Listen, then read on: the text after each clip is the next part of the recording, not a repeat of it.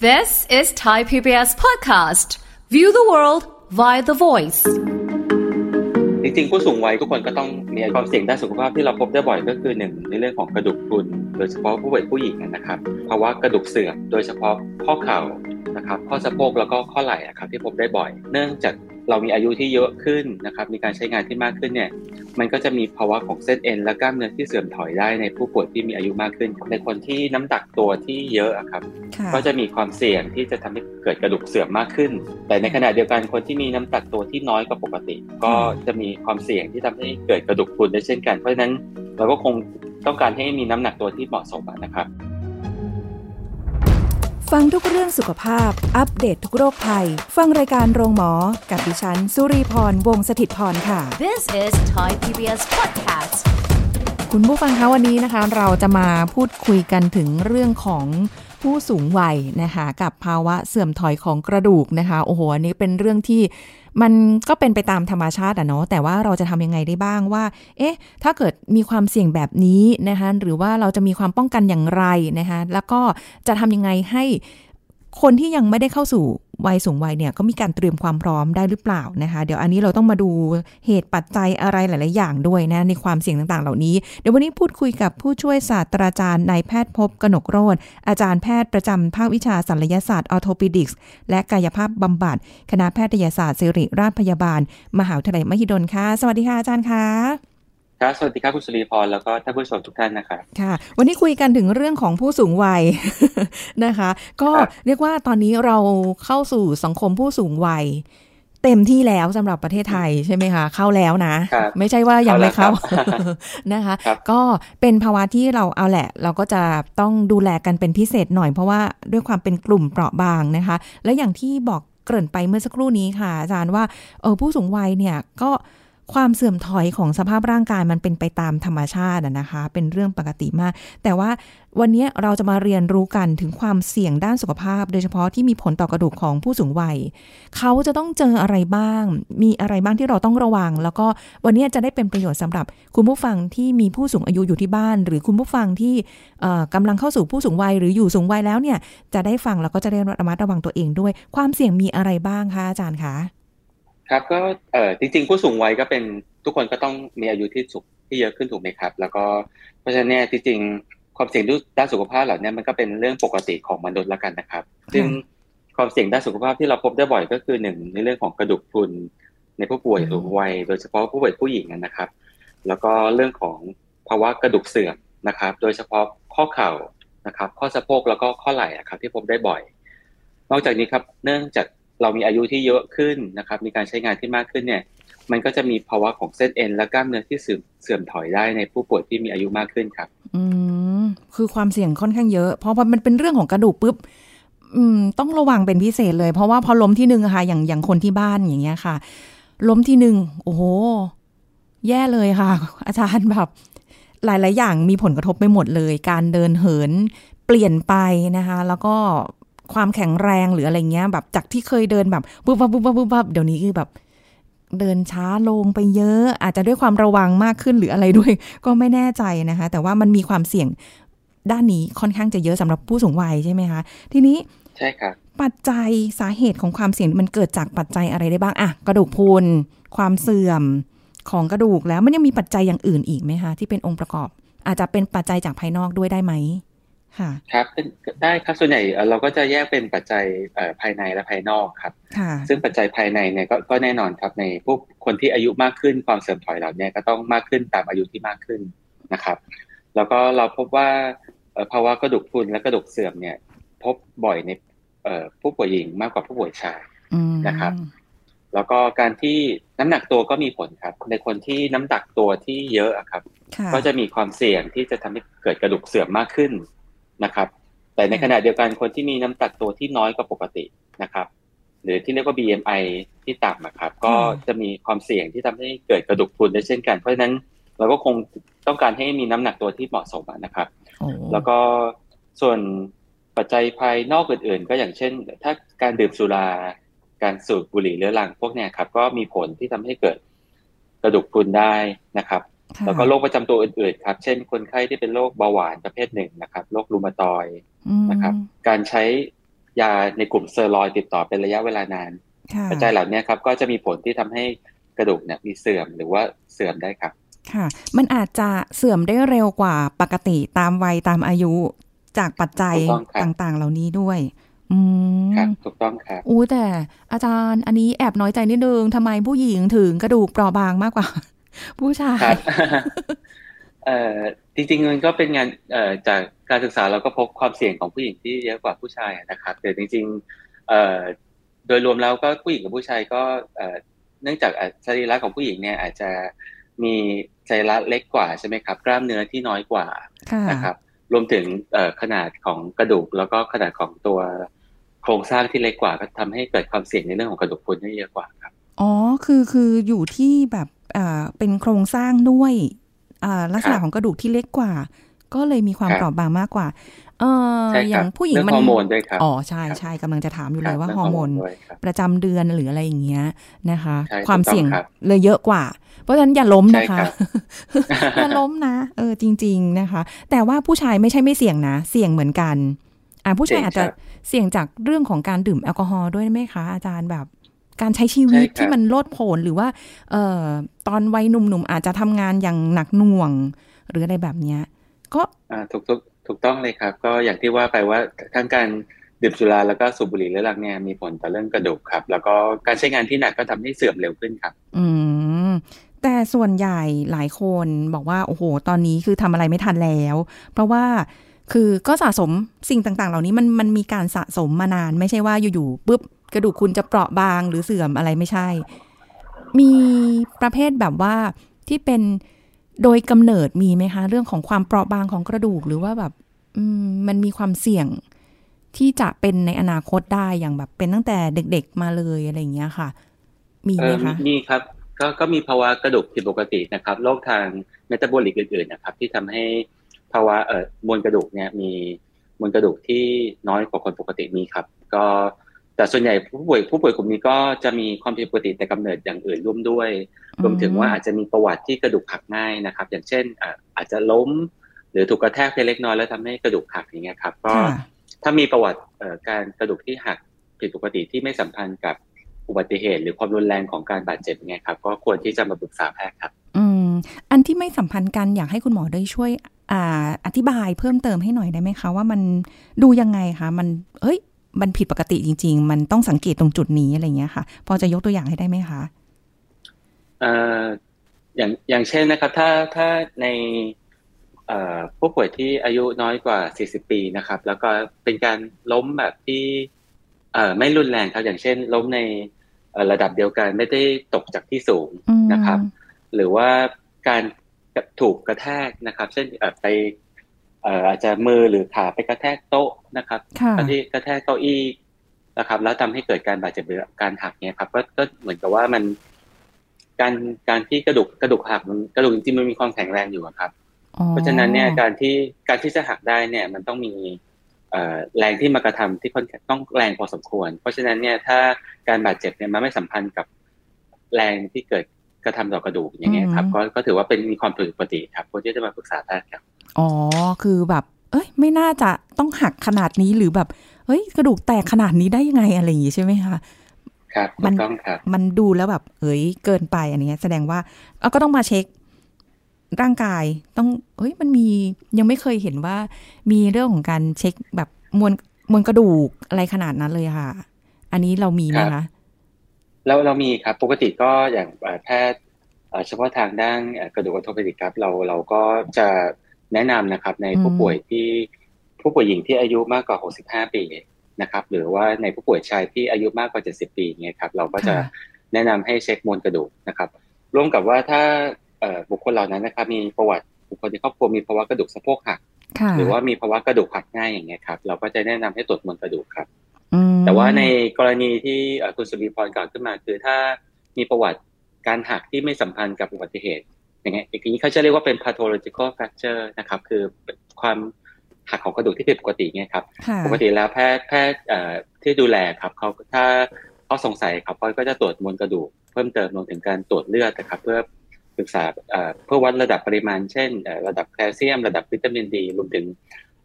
วัดฮอร์โมนอื่นๆนะครับ ว่ามีความผิดปกติไหมนะครับ เพราะว่าถ้าถ้าเราสงสัยเราเราจะได้เอ่อดูได้ครับว่าผู้ป่วยเหล่านี้มีโรคอะไรเอ่อซ่อนเร้นอยู่หรือเปล่าที่ทำให้กระดูกนั้นหักง่ายครับอ๋ออุ้ยตรวจกระดูกนี่รู้ไปถึงโรคซ่อนเร้นได้เลยอะคะเอ่อพอได้ครับก็ก็สัมพันธ์กับการสักการสักประวัติการตรวจร่างกาย แล้วก็การตรวจเพิ่มเติมทั้งทางแลบแล้วก็ทางรังสีครับอ๋ออันนี้ก็เป็นสำหรับในผู้สูงวัยที่อายุ เมื่อกี้อาจารย์บอกว่าหกสิบห้าปีขึ้นไปใช่ไหมคะหกสิบห้าปีขึ้นไปอ๋อในถ้าเกิดจะตรวจมวลกระดูกก็ได้ แต่ถ้าเกิดว่าอุ้ยอันนี้เพิ่งไปลองมาค่ะ อาจารย์เป็นแบบเหมือนยืนอยู่บนเครื่องอะไรสักเครื่องหนึ่งเรียกไม่ถูกจำชื่อไม่ได้ แล้วก็จับตัวจับแล้วก็จะมีเอ่อเหมือนเซ็นเซอร์วิ่งไปแบบทั่วร่างกายเลยค่ะปุ๊บปุ๊บปุ๊บปุ๊บปุ๊บออกมาเป็นตรวจว่ามีมวลกระดูกประมาณนี้กว่าสัมพันธ์กล้ามเนื้อมี ไขมันมีอะไรอย่างเงี้ยค่ะ คือเรียกไม่ถูกเลยเครื่องนี้นะคะ แล้วก็จะรู้เลยว่า อ๋อเราทั้งน้ำหนักส่วนสูงสัมพันธ์การมวลกระดูกพอไหวหรืออะไรแต่มันไม่ได้มันน่าจะคนละแบบกับที่อาจารย์บอกเมื่อกี้นี้ วิธีการตรวจมวลกระดูก อืมคนคนคนคนละอย่างครับ เครื่องเครื่องตัวนั้นก็จริง ๆ ก็เอ่อก็มีความ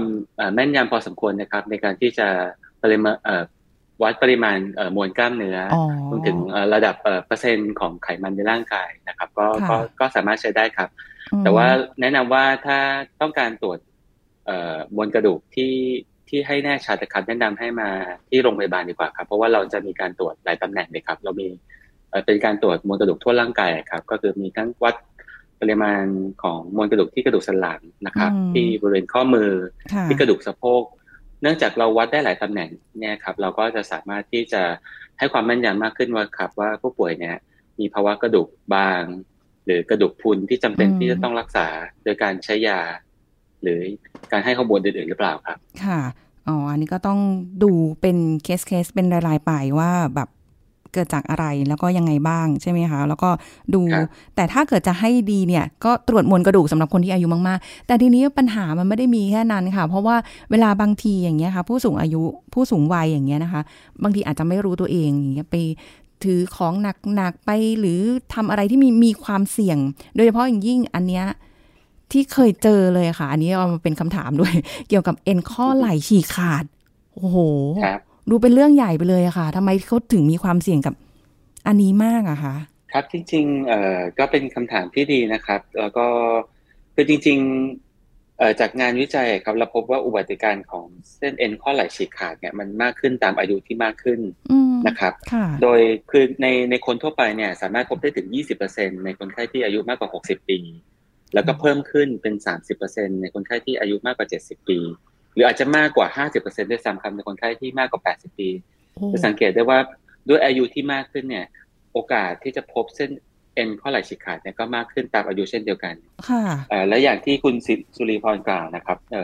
ปกติแล้วพอเรามีอายุที่มากขึ้นใช่ไหมครับ เพราะนั้นเนี่ยประสาทสัมผัสหรือการตอบสนองของร่างกายเนี่ยมันก็จะมีความลดลงนะครับซึ่งปกติเวลาเราล้มใช่ไหมครับ เราก็จะใช้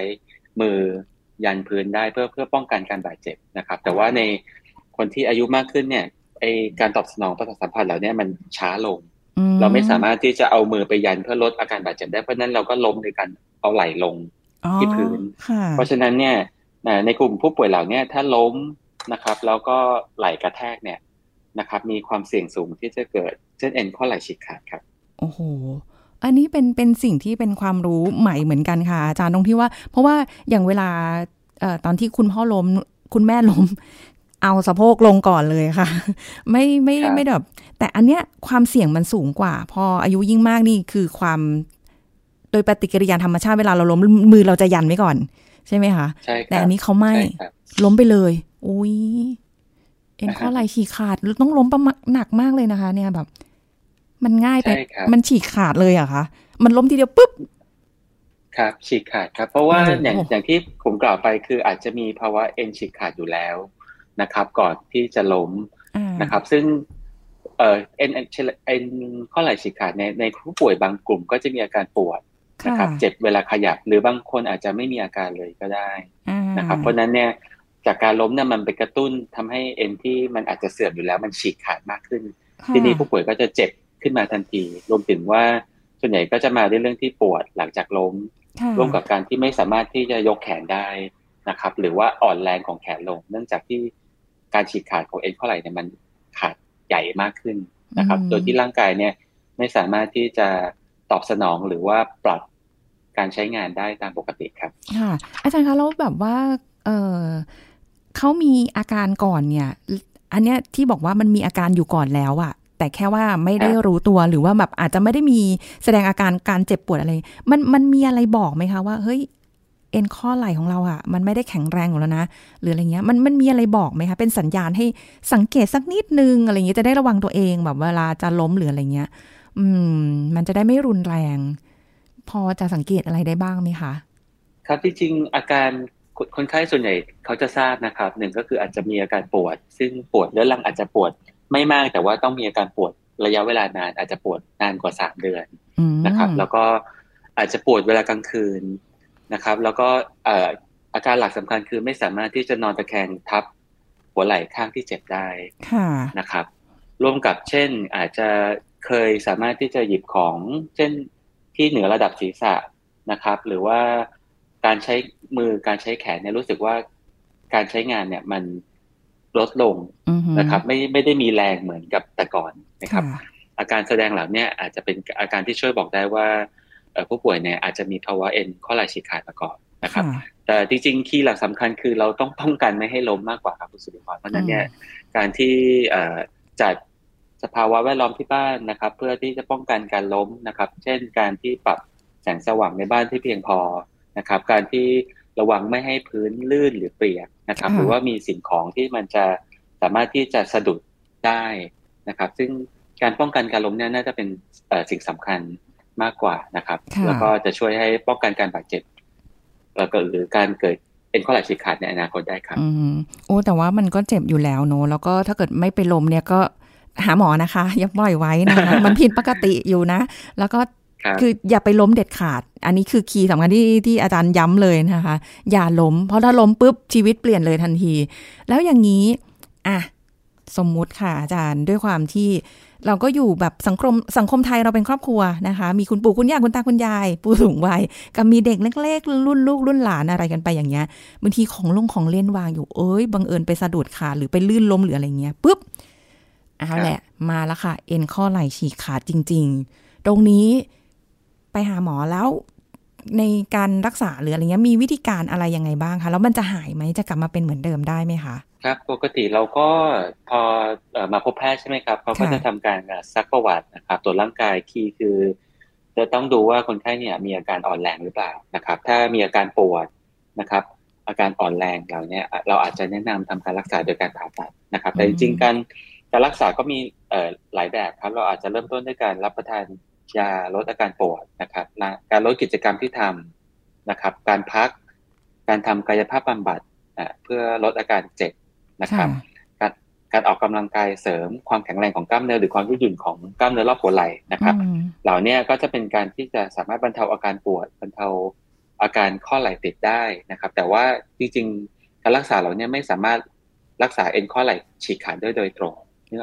นะครับเพราะเอ็นข้อไหล่มันเหมือนกับเหมือนกับผ้าที่ถ้ามันขาดแล้วครับ การรับประทานยาหรือการทำกายภาพบำบัดจะไม่สามารถที่จะทำให้ผ้าที่ขาดเนี่ยมันสามารถซ่อมแซมได้นะครับ เราก็คงจะแนะนำในกรณีที่ผู้ป่วยยังมีอาการปวดอยู่นะครับ หรือว่ามีอาการอ่อนแรงนะครับรบกวนการใช้ชีวิตประจำวันของผู้ป่วยเนี่ย เราคงจะแนะนำการรักษาโดยการผ่าตัดเย็บเส้นเอ็นนะครับ ซึ่งในปัจจุบันเองนะครับ ก็ มีการผ่าตัดเย็บเส้นเอ็นโดยการผ่าตัดผ่านกล้องหรือการผ่าตัดแบบเปิด ซึ่งการผ่าตัดเย็บเส้นเอ็นผ่านกล้องนะครับ ก็คือเราจะใช้กล้อง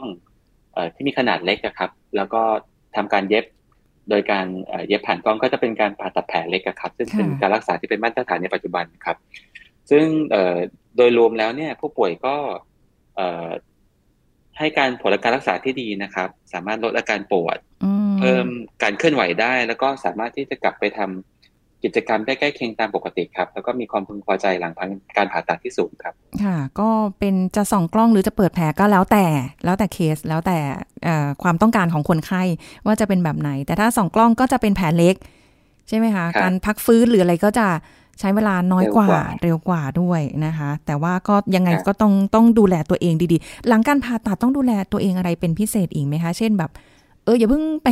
อันนี้น่าจะเป็นข้อห้ามเลยแหละมั้งว่าอย่าไปรีบ ยืดแขนหรือจับของหรือยกของหรืออะไรอย่างนี้ด้วยหรือเปล่าคะครับจริงๆการดูแลหลังผ่าตัดมันขึ้นอยู่กับ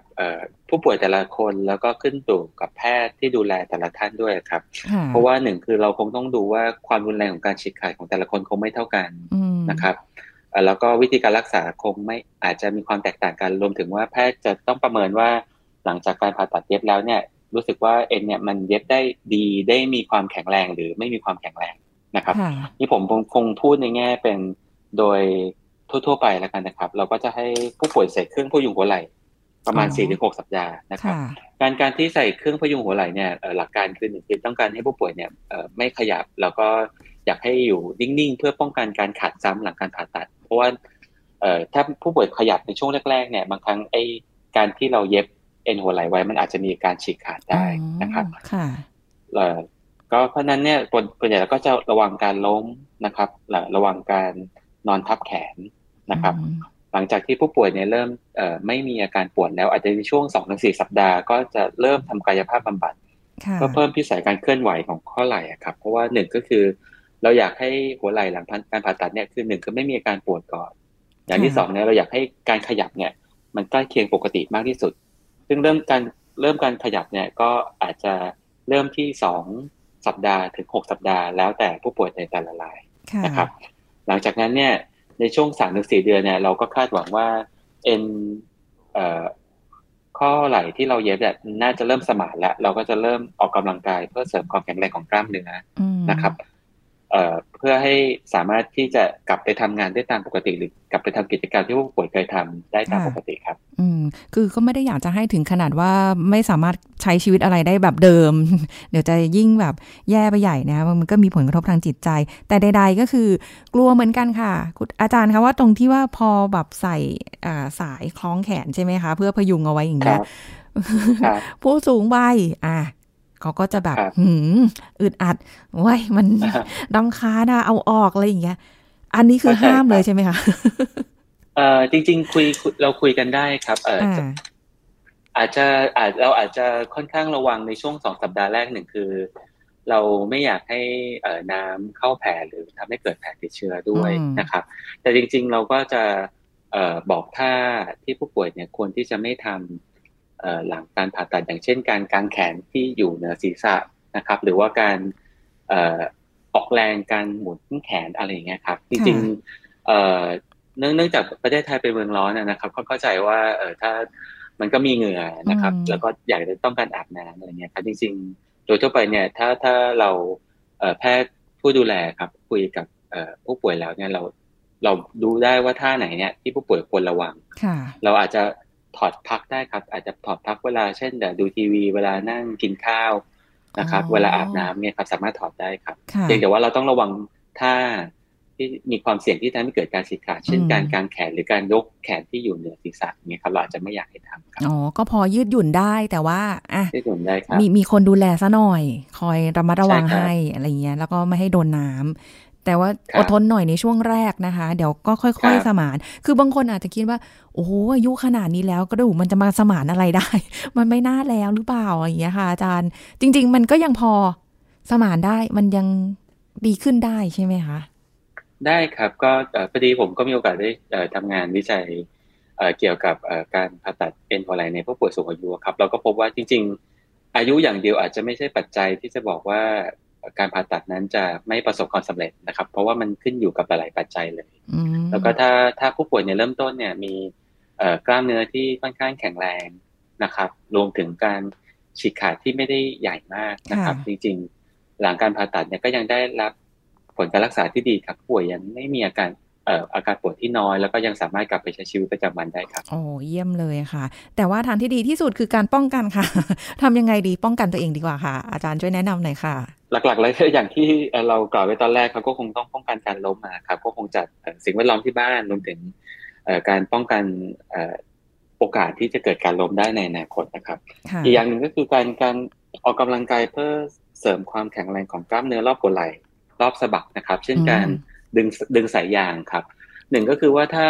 ลองคิดภาพนะครับว่าหนึ่งคือถ้ากล้ามเนื้อของเราเนี่ยแข็งแรงใช่ไหมครับค่ะในจังหวะที่เราใช้งาน เช่นการยกของนะครับ หรือการล้มเนี่ย ถ้าเรามีกล้ามเนื้อเนี่ย ที่แข็งแรงมันก็จะช่วยเหมือนกับแอบสอบแรงอืมลดความรุนแรงที่เกิดกับเส้นเอ็นได้ด้วยเพราะฉะนั้นเนี่ยใครที่มีกล้ามเนื้อเอ่อรวรวมถึงความยืดหยุ่นที่ดีนะครับ ก็จะป้องกันการบาดเจ็บป้องกัน การล้มหรือป้องกันการที่จะบาดเจ็บที่มากขึ้นได้ อันนี้ก็เป็นความสำคัญที่อยากจะให้ทุกๆคนทุกๆท่านนะครับ ไปออกกำลังกายเพื่อเสริมความแข็งแรงของกล้ามเนื้อรอบหัวไหล่นะครับมนอกจากนี้ก็จะเป็นการฝึกเช่น การทรงตัวนะครับ การฝึกความยืดหยุ่นของกล้ามเนื้อรอบหัวไหล่ค่ะนะครับ เหล่านี้ก็ก็จะช่วยเอ่อทำให้ป้องกันการบาดเจ็บได้ครับค่ะอะฟังแบบนี้แล้วรู้สึกว่าอยากจะออกกำลังกายขึ้นมาทันทีเลย กันไว้ก่อนอีกนานอีกนานกว่าครับจะเข้าสู่ระยะผู้สูงวัยแต่ป้องกันไว้ก่อนนะคะ แล้วก็ผู้สูงวัยเองก็ต้องระมัดระวังตัวเองด้วยนะคะป้องกันการล้มอยู่บ้านก็ ถ้าจะเดินไปตรงไหนเนี่ย คือถ้ามีจุดตรงไหนให้จับเพื่อความมั่นคงได้อย่างเงี้ยนะคะ อย่าคิดว่าเอ้ย ฉันยังพอเดินได้หรืออะไรเงี้ย จับไว้ก่อนดีกว่า เพื่อความสบายใจนะคะ ไม่ต้องล้มครับไม่ต้องเจ็บนะคะอ่าอันนี้ก็ได้แนวทางได้รู้ไปแล้วแหละว่า เออ เราเป็นสูงวัยนะ แต่เราก็จะเอออยู่ในแบบภาวะที่เราจะไม่เสื่อมถอยเราจะสู้ไปกับความเป็นธรรมชาตินะคะ แข็งแรงได้เหมือนกันค่ะกับผู้สูงวัยนะคะ ก็ดูแลตัวเองดีๆ วันนี้ต้องขอบคุณอาจารย์นพด้วยเอ่ออาจารย์พบด้วยนะคะ ที่มาร่วมพูดคุยให้ความรู้กับรายการโรงหมอของเราด้วยนะคะ ขอบคุณค่ะอาจารย์คะครับสวัสดีคค่ะรับสวัสดีขอบณค่ะรับ เอาละค่ะคุณผู้ฟังครับคุยกันแป๊บเดียวเพลินๆหมดเวลาแล้วค่ะ เดี๋ยวครั้งหน้าเรากลับมาติดตามรับฟังกันใหม่กับรายการโรงหมอทางไทย PBS Podcast นะคะ วันนี้หมดเวลาแล้วขอลาไปก่อนค่ะ มีความสุขมากๆนะคะ สวัสดีค่ะ This is Thai PBS Podcast สัญญาณอันตรายหรืออาการฉุกเฉินประเภทใดต้องพบแพทย์เพื่อรับการรักษาทันทีห้ามปล่อยทิ้งเอาไว้นาน แพทย์หญิงกิติยาสีเลือดฟ้า แพทย์อายุรกรรมฝ่ายการแพทย์ AIA มาเล่าให้ฟังครับ ถ้ามีสัญญาณผิดปกติอืมเนี่ยก็อาจจะรวมกันได้ว่าเป็นผู้ป่วยฉุกเฉิน ผู้ป่วยฉุกเฉินเนี่ยคือเออคนอาจถ้าถ้าได้รับการบาดเจ็บโอเคแหละอืมเป็นฉุกเฉินค่ะหรือป่วยกระทันหันนะ ที่มีภาวะคุกคามต่อชีวิตเลยนะ หากไม่ได้รับการรักษาอย่างเร่งด่วน ผู้ป่วยมีโอกาสเสียชีวิตได้สูง หรือ ทำให้การบาดเจ็บนั้นรุนแรงขึ้น หรือเกิดภาวะแทรกซ้อนขึ้นอย่างฉับไวค่ะนะคะจำเป็นต้องได้รับการตรวจรักษาอย่างทันท่วงที เพื่อป้องกันการเสียชีวิต หรืออาการเจ็บป่วยบาดเจ็บที่รุนแรงขึ้น สัญญาณผิดปกติพวกนี้ก็จะเป็นสัญญาณทางสมองนะค่ะเกี่ยวกับระบบหายใจ ระบบไหลเวียนเลือด หรือค่ะว่าระบบหัวใจอาการฉุกเฉินวิกฤตที่สำคัญที่สุดก็คือ อันที่หนึ่งนะค่ะการรับรู้สติเปลี่ยนไป บอกเวลาสถานที่ คนที่คุ้นเคย ผิดอย่างเฉียบพลัน หรือไปพบสภาพหมดสติ ไม่รู้สึกตัวอะไม่หายใจแล้ว หัวใจหยุดเต้นนะคำที่ประจรเป็นก็หัวใจหยุดเต้น ไม่ตอบสนองต่อการเรียกหรือการกระตุ้น ไม่มีชีพจรแล้วเนี่ยอืมจำเป็นต้องได้รับการกู้ชีพทันที ระบบหายใจเป็นยังไง หายใจเร็วแรง ลึก หอบเหนื่อยรุนแรง หายใจติดขัด ค่ะ หายใจมีเสียงดัง ผิดปกติอืมพูดได้แค่สั้นๆ หรือร้องไม่ออก ออกเสียงไม่ได้สำลักอุดทางเดินหายใจ มีอาการเขียวคล้ำอันนี้ที่พบบ่อยๆก็รับประทานอาหารอยู่อะแล้วอ๋ออะไรติดคออย่างเงี้ย ลูกค่ะชิ้นติดคอ เนื้อ ทานเนื้อสเต็กค่ะอะไรติดคออย่างเงี้ยไปไปไปนั่งอยู่ด้วยกันเนี้ย คือมีบ่อยๆ นะที่มีข่าวอะอย่างคนที่แพ้อย่างที่บอกแพ้กุ้งแพ้ยาหรืออะไรเนี่ยค่ะรับประทานเข้าไปแป๊บเดียวเนี่ย อยู่ดีๆก็หายใจเร็วแรงหอบ หายใจติดขัด หายใจเสียงดังอืมอันนี้คือสัญญาณผิดปกติของระบบหายใจ อาการอันตรายที่คนไม่ค่อยนึกถึงอีกอย่างหนึ่งนะ คือไข้สูงหนาวสัน่นไข้สูงหนาวสั่นเนี่ย เป็นอาการของการติดเชื้อในกระแสเลือด คนที่สั่นไข้สูงเลยเนี่ย สงสัยว่ามีการติดเชื้อในกระแสเลือด ถ้าวัดความดันเนี่ยอาจจะ เกิดภาวะช็อกไปแล้วหรือเปล่าวัยคนสูงอายุเนี่ยอาจจะผ่าน process นี้ไป ไม่เข้าไข้สูงหนาวสั่นอาจจะไปได้เรื่องตัวเย็นไปเลย This is Thai PBS Podcast ติดตามรายการทางเว็บไซต์และแอปพลิเคชันของไทย PBS Podcast Spotify SoundCloud Google Podcast Apple Podcast และ YouTube Channel Thai PBS Podcast Thai PBS podcast. View the world via the voice.